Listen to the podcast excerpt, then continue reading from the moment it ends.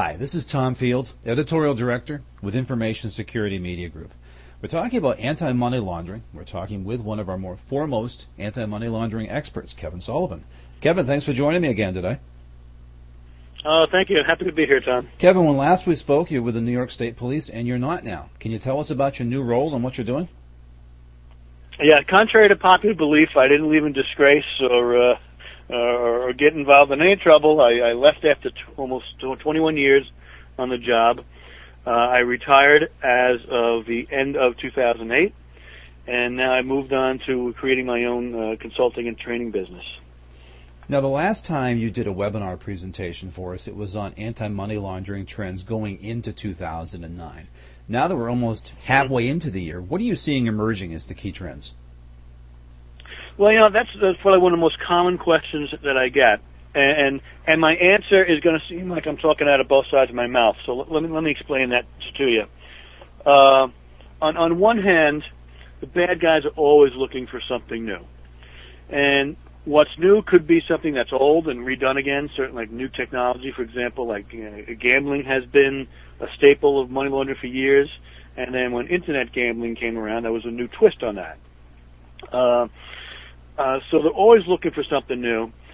On the other side of that coin, you know, there's only a finite number of things that they can do. While there are a lot of methods to launder money, there's not millions of methods to launder money. Uh, so sometimes uh, you look up and you realize that I don't see anything particularly uh, new and outstanding on the horizon here.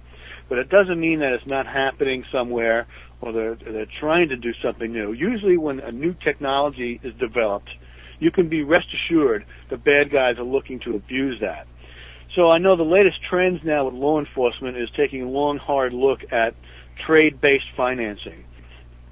Uh, uh, and, and basically that's an old technique but that's an old technique that's now getting some new look at, and uh, law enforcement is putting some more manpower hours and time in, into looking very hard at that and uh, creating details just to look at that stuff.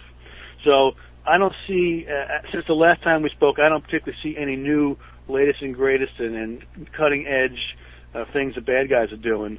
Uh, but rest assured, they're out there looking for new ways. And if there's a new technique that comes up uh, and something to improve our lives that we do, uh, they look they they will abuse it somehow, some way.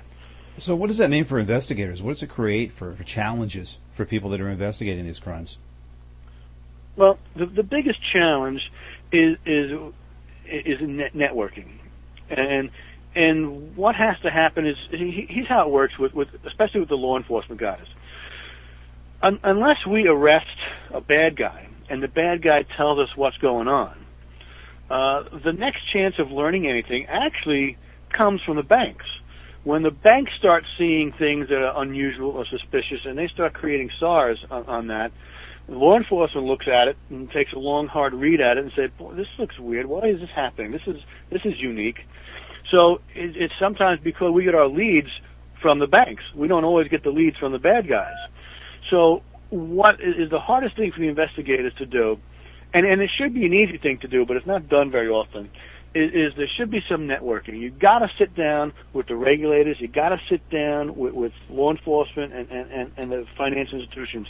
You sit under one roof, under one table. We used to do it all t- uh, uh, monthly, and we called it an, an alert meeting. That was an acronym for, uh, uh, I think, anti-money laundering law enforcement roundtable. Uh, and we would go into a room, close the doors. Las Vegas rules apply and we talk about what's going on, what we all see. Because one bank might see something that's interesting that the law enforcement didn't know about, and we pick up on it, and then we discuss it with the regulators and some other banks, and all of a sudden you start to see it happening more often, and you realize you got yourself a new trend here.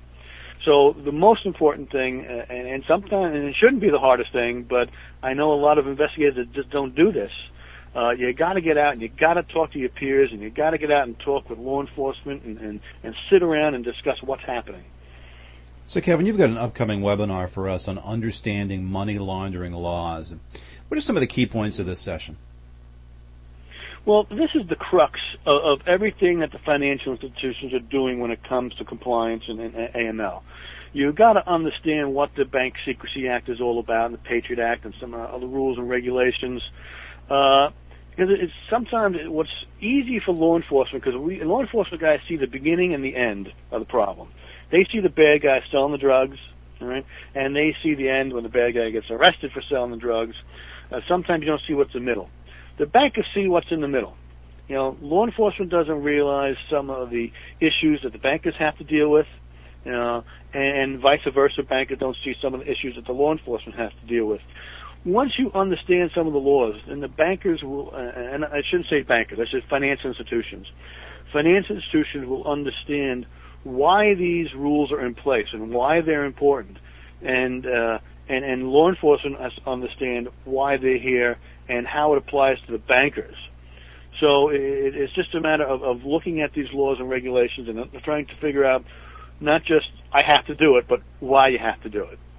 Now you talk about coming to an understanding. What do you find to be most misunderstood about some of the basic anti-money laundering legislation? I think uh, what's misunderstood most is, excuse me, uh, there's still a, a lot of, um, I don't want to say confusion, but different institutions read it differently. Uh, it's gotten a lot better since the manual came out because that really really shed some light on the subject. Because it's let's face it, it's a pretty gray area. Take SARS for example. What constitutes a SAR? What makes a SAR? When do you do a SAR? Uh, you, you talk to six different banks, you get seven, seven different answers. You talk to different regulating bodies, you get different answers. You talk to law enforcement, you get different answers. Uh, since the manual has come out, now now that has narrowed it down a little bit, and we're getting more specific answers, and, and people are, are more in tune with what we have to do and what gets created and what gets reported.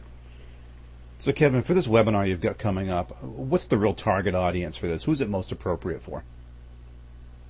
I think this is most appropriate for the financial institutions, uh, particularly um, uh, lower management, mid management, lower management, entry level.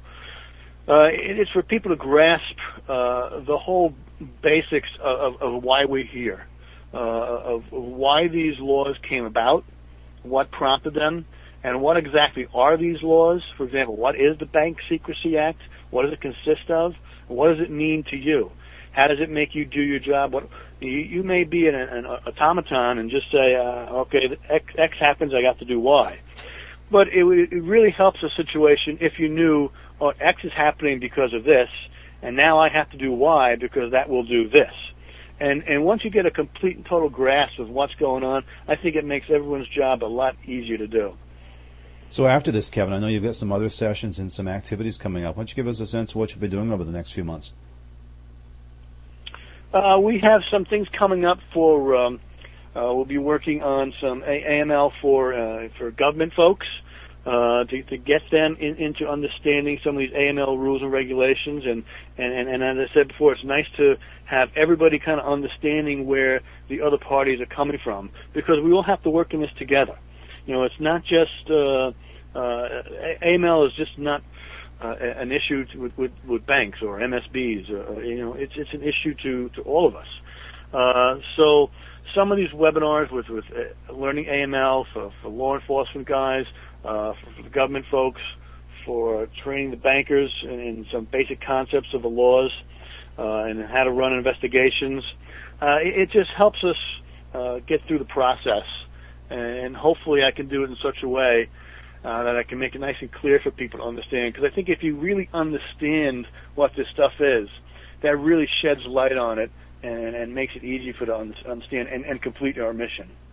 Makes sense. Kevin, it's a pleasure catching up with you. I look forward to talking to you again soon. Thank you very much, Tom. We've been talking with Kevin Sullivan about anti-money laundering. For Information Security Media Group, I'm Tom Field. Thank you very much.